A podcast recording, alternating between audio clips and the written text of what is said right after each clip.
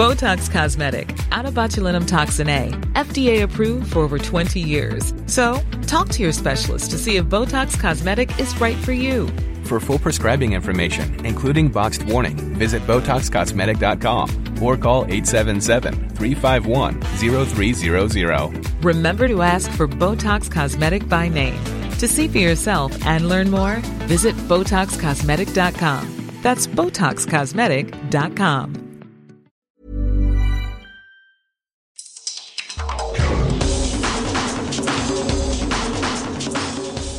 Welcome to the World in Sport. I'm Vinnie Wylie. This week, Fiji announced their Rugby World Cup squad. Samoa's women's sevens team miss out on the World Series, and we look ahead to the first round of Oceania World Cup football qualifiers. But first, the Samoa Rugby Union and Players Collective have signed an historic agreement setting out their desire and willingness to work together moving forward in the interests of Samoan rugby. The agreement is a first between a Tier 2 union and its elite players, with both parties committing to increased communication, transparency, and consultation on issues that affect players. Josh Blackie from the International Rugby Players Association says the agreement was the result of eight months of hard work. As we went down this track, you know, the Samoan Rugby Union probably understood a lot more what was required, and to be honest, they've been fantastic at engaging with the players and going through this process to where we are now. And I think both parties are, are pretty proud of what we've achieved. And I guess it's just the start, though. There's a lot of hard work to go on now to ensure that you know we all stay on track and, and are accountable to each other and do what's best for Samoan rugby. So there's all these sort of bullet points: increased communication, transparency consultation on key issues, the insurance, the player release, which is always a biggie, especially in a World Cup year, agreements over fees for, for camps and games, and we know that was uh, something that you know the players were concerned about as well. Um, so these are all sort of things that they say, yes, we agree on this, but how how does each party hold the, each other accountable to make sure that these things do happen? I think going on the model that you know most of the professional tier one teams have had probably for the last decade or you know since uh, rugby became professional. It's more sort of you know, recorded objectives around how both parties want to work together and make sure they're, they're all singing off the same song sheet, I guess.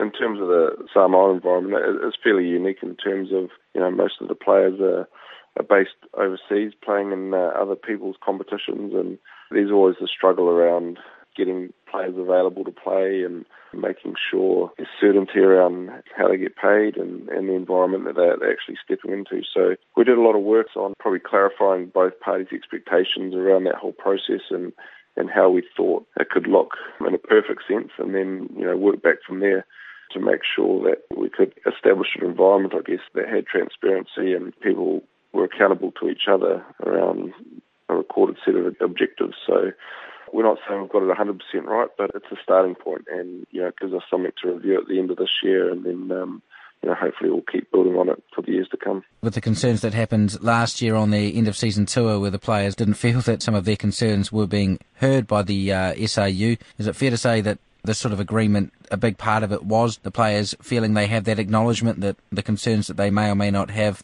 are at least being listened to and that they can come together and actually constructively, you know, talk about those issues? Yeah, if there's no respect between the parties, you know, it's going to affect performance and obviously it's going to affect, I guess, the whole brand of the federation or, or, the, or the players as well. So that's probably the starting point is, just having a respectful partnership between the players and the union so that everyone, I guess, can get on and concentrate on, on what's important rather than worrying about backroom stuff. And so this is a historic agreement for a Tier 2 nation. As you say, it's common amongst Tier 1. Pippa, you guys deal with obviously Tonga and Fiji as well. Uh, you know, is there a likelihood that this could be expanded? We could have similar things pop up there in the near future? Pippa is certainly a player-led organisation, and the, both the Tongans and the Fijians have uh, players have indicated to us that you know they'd like to move along similar lines. I can't say it's, a, it's an easy process to go down, and, and I guess it's a case of when the timing's right in terms of that engagement, and there's a willingness from both sides to go down that track, then um, we can look at it. But there's definite appetite from the players to go down that path, and I guess it's just doing the work with the national unions to make sure they understand what is required, and I think aligning interests is a big thing. That's Josh Blackie from the International Rugby Players Association. The Flying Fijians squad to the Rugby World Cup was confirmed last week with starman Nemani Nadolo making a welcome return and at Napolioni Nalaga missing out. Akapusi Qera captains the 31 strong team, who will face a daunting challenge to advance from the so-called pool of death alongside England, Australia, Wales and Uruguay. Head coach John McKee says the countdown to the World Cup is now very much on with the naming of the squad, it really clear sign we've entered the next phase of our, our preparation. Yeah, it does increase the focus and the intensity around what we're doing. You've been in camp, I think, for a week. What did you notice in the lead up to that squad announcement with the players that you've obviously had them coming back now from the Pacific Nations Cup and uh, preparing for that tournament? Oh, a lot of competition with players wanting to make sure that they made the cut, but also, you know, very pleasing for me that the energy the players brought to training. You know, we had quite high volume days on a couple of days, but you know they really backed up in the in the second and third sessions on those days, and I think you know it's really going to pay off for us when we get to Rugby World Cup. Injury aside, did any of the performances in camp change who you had in that final squad? Probably more confirmed things. You know, we we talked about things before, but I don't think that it changed our mind, but certainly confirmed that our thinking was on the right track. To have Nemani Nadolo back in your team, uh, having missed the Nations Cup, uh, must be a welcome uh, addition. Nemani Nadolo is an important part of our setup, and you know he was in fantastic form in Super Rugby, so we're hoping he carries that on to Rugby World Cup. Very good to see him back. And Napolioni, did he just miss out, or is he going to be okay? He's obviously on the non-travelling reserves. I, I know he's he on, he's on the, he's on the reserves. If we were playing a test match this week, he wouldn't be available, but he's got a little bit of a niggle to one of his knees. Nothing major, but really probably meant that he wasn't going to be selected. But uh, if someone did get injured, he'd probably by so, midway through the yeah. World Cup, he'd probably be fine. Yeah, even for the start of the World Cup, if someone got injured in the lead up, he'd, he'd be fine. 14 players backing up from the 2011 tournament out of 31. So quite a good mix of experience in terms of World Cups and, and also some new faces. And I guess some of those other 17 players have also been a part of the national team for a while as well now. Experience is important in those players who were there last time, but also, you know, we've had the core of this team really since I've been in charge uh, on all the assembly. So this is really our, our fourth campaign now that's important going forward. You know that we're really developing our game every assembly, and I think we're really everyone's quite clear now on on the way we need to play the game. How tough were some of those final decisions? It's actually good to have hard choices to make because it means you've got some good depth. It's always difficult, you know, selecting a team when you can't select everyone you want. Sometimes you wish you could take 32 or 33 to try to get everyone in, but limited to 31, so you have to uh, draw the line. And obviously, you're in Campo working on your own game at the moment before you head to the UK. That first game coming up ever fast is, of course, uh, the opening match of the tournament against England. At this stage, have you started to think about them yet, or is it still very much about yourselves? Probably it's a bit of both. I mean, I think we're starting with the players now to start to introduce some specific around those games in the tournament as coaches, we've spent a lot of time looking at the opposition and what we need to do. And as you know, with the playing group concentrating more on our game, you know what we do need to be careful of going out there because we've got a number of big games that we need to spread our emphasis across them all, not use up too much emotional energy on the first game and then find you know we have to back up against Australia five days later and be emotionally spent. So we need to divide it into two little groups. I think you know we, we, we focus on those first two games and then we focus on the on the Wales and the Uruguay game. With that pool of death as it's known, I mean, obviously it's something you've known for a while now. But is it something that you think might really motivate the players? Is it easy to get up for these big games at the big tournament like that and, you know, a chance to have everyone watching? There's the chance that maybe some of the other teams have got their, their eyes on each other and not so much on us, but I think after, after the Pacific Nations Cup there, they'll certainly be looking at us as well. For our players, you know, it's not hard to get up for those games from previous experience, you know, the boys really rise to the big occasion and, and you know, the challenges of, you know, meeting England at Twickenham and Wales at Millennium and, you know, Australia there at Millennium as well. I mean, the, the, the boys really rise to those occasions. Have you guys got any matches prior to the first one once you get over there? Any warm ups? Yes, we're going to play Canada on September the 6th. So we will get up there next week and then we'll, we'll train and we'll go into a match cycle. We'll play Canada as our last tune up game for Rugby World Cup. That's Fiji rugby coach John McKee. Next week marks the start of the long road for Oceania countries attempting to qualify for the 2018 Football World Cup in Russia. The first phase is being held in Nuku'alofa, with hosts Tonga competing with Samoa, Cook Islands, and American Samoa for a spot in next year's second qualifying round. Drew Sherman is a Welshman who arrived in the Cook Islands in March to take up the role as technical director and national head coach in time for the qualifying campaign. I was a youth player at Swansea City and you know, played in the UK and then came across you know, worked my way into coaching and I've, I've worked in uh, Premier League clubs like Everton and, and, and other pro clubs. Uh, Wolves, uh, and most recently I was in the academy at Southampton. And now, of course, you find yourself in the Cook Islands uh, in the Pacific. Obviously, a, a, big qualifying tournament coming up for you guys in Tonga starting next week. Um, what has your preparation been like for that? We're in a training camp at the moment over in Auckland. Uh, so we've got quite a few New Zealand-based players in the squad. We've had two training camps before this one. Again, both of them in Auckland, and we've managed to get a group of 20 players being based in the Cook Islands, uh, New Zealand, and Australia. Uh, and we're just in the in the process of trying to bring them together as a team to work cohesively when, when it comes to the first game on uh, on Monday against Tonga. Tonga, of course, had a match against Fiji uh, last week. Uh, American Samoa yeah. are playing Fiji in a, a, day or two's time as well. What sort of uh, match play have you guys been able to get or, or, or got coming up uh, before you head to Tonga? Well, we play New Zealand-based clubs predominantly. The, the, on our last training camp, we had two fixtures. We've got one warm-up game again against an, another New Zealand-based club. We'll be putting into place our playing style and, and working on how the uh, the things we've worked on can be implemented in the games. So yeah, we haven't played international opposition. I think uh, at this stage, it's most of our, our homework has been done in terms of video analysis and looking at the games like the, the you know the, the the Tonga game against Fiji last week and keeping an eye on how American Samoa do. So we're prepared and we can organise our team to play in a way that will hopefully mean we're prepared to win. So you've been able to get some footage of that game last week? Yeah, well, getting footage is, is difficult. We've had some match reports on how the team did and the, the lineup and the style of play and which Tonga play, and then a couple of highlights packages which we've been sent over. So yeah, we've got a little bit of footage, but it's difficult because there's not a massive amount of coverage on the island nations to get footage. What would you say your spin is since you've come into this team? Have you uh, changed much up style-wise in terms of your influence and your background on this Cook Islands team? What can we expect in terms of playing style?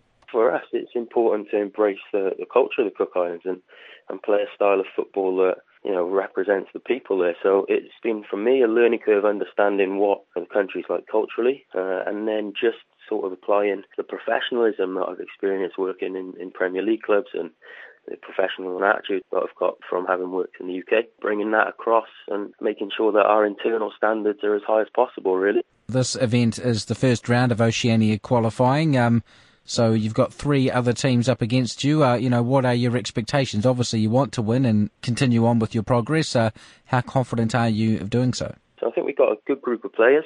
Our success will be determined by how well we can bring them together and how well they work together as a group because of the nature of where they're based and getting them to work together. I think success for us is giving a good account of ourselves, both in terms of the way in which we play and how well we execute that, but also, you know, doing better than we have done previously. We've not been successful at this stage in the last two campaigns. We finished bottom last time around, but we're hopeful. I mean, you know, we're aiming to qualify. That's that's the aim. If we didn't think we could realistically do it, then there wouldn't be any point in sending a team and preparing in way, the way which we have. We're aware that there's three other teams with exactly the same expectation, and it's going to be tough for for each of us. That is the Cook Islands men's national football coach Drew Sherman. The Samoa women's sevens team have missed out on a place in the World Series after a disappointing performance at the qualifying tournament in Dublin. The Manusina lost to Wales, Brazil, Japan and Colombia before beating Mexico to avoid the wooden spoon. Team manager Taliafoa Mara Hunter says it was an eye-opening experience.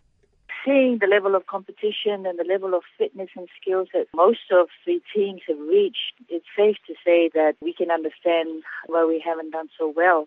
It's just been incredible how far some of these teams and some of these women have pushed themselves in terms of fitness and skills. It's always difficult to encourage uh, players from the island to try hard in terms of uh, fitness, skills, and so forth. But seeing it firsthand, they absolutely realize it's a completely different level that uh, we're at now with women's rugby sevens, particularly with all the big countries vying for medals in the um, Olympics. So, how do you get better? Well, back to the drawing board. I think more match play and more credible match play with stronger teams is definitely something we have to do. It's it's going to be difficult because it means us having to go overseas to that level of play. But as well as that, our high performance people back home in Samoa, I think have got to lift the game too. The kind of levels of fitness that these ladies are now operating at are far, far higher than what we've ever gotten close to in the islands. And I don't know about Fiji, but they're doing a bit better, but certainly for Samoa, it's been enlightening for us. Uh, it's good to see, you know, women get out there and, and really push the limits in terms of fitness in order for us to even um, compete at the world stage with how things are moving forward now. So the Olympic qualifiers for Oceania uh, in Auckland are in less than three months' time, and I guess that's probably the main focus now going forward. So you talk about credible match play and fitness. Uh, is there time between now and November to get some of that credible match play, and is there time between now and November to get the girls fitter in time for that tournament, which of course has so much riding on it? Yeah, well, it'll probably have to be a two-four approach where we definitely have our pool of Manusina players in New Zealand that really want to vie for positions for Manusina. We're going to in, in, encourage them to do their absolute best to get themselves in a position for trialing for Manusina Sevens. Definitely for us back in Samoa, it's a bit harder to get credible match play, and we've got to get more innovative with that.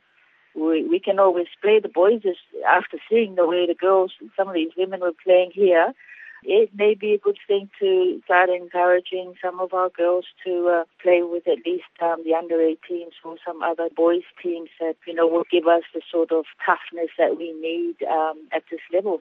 So you talk about uh, some of the players in New Zealand. The the team you've got over in Dublin at the moment are they all based in Samoa, or do you have some players that are based elsewhere?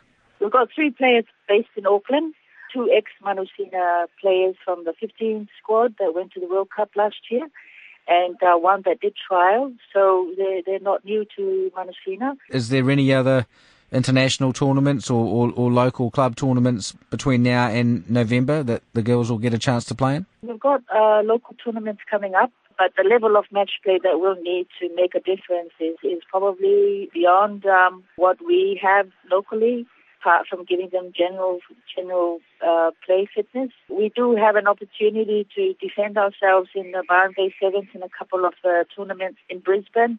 But again, resources are a little bit scarce for us, so we, we, we've got to find some innovative ways to get ourselves match fit. In terms of um, actual fitness, I think there's a lot of opportunity to do that ourselves in Samoa. For us, it's been an eye-opening um, opportunity seeing just what other women have done in terms of improving their rugby in such a short period of time. For example, Ireland, um, they've improved greatly and they have uh, qualified for the um, HSBC um, World Rugby Series coming up, so good on them. That's the manager of the Samoa Women's Sevens team, Taliafoa Mara Hunter. Vanuatu beach volleyball duo Miller Pata and Linline Matauatu have finished an impressive fifth at the Long Beach Grand Slam in California. The duo lost to Germany in three sets in the quarterfinals, a day after upsetting the top-ranked team in the world from Brazil. Their fifth-placed finish matches their best effort at a World Tour event. And former Samoa fullback Paul Williams has been named in the Barbarians squad to take on the Manu this weekend in the first rugby match staged at London's Olympic Stadium. Fiji-born flyer Taqele Naiyaravoro is also included after missing out on Australia's World Cup squad. And that's the World in Sport for this week. I'm Vinnie Wylie. As always, thank you very much for listening.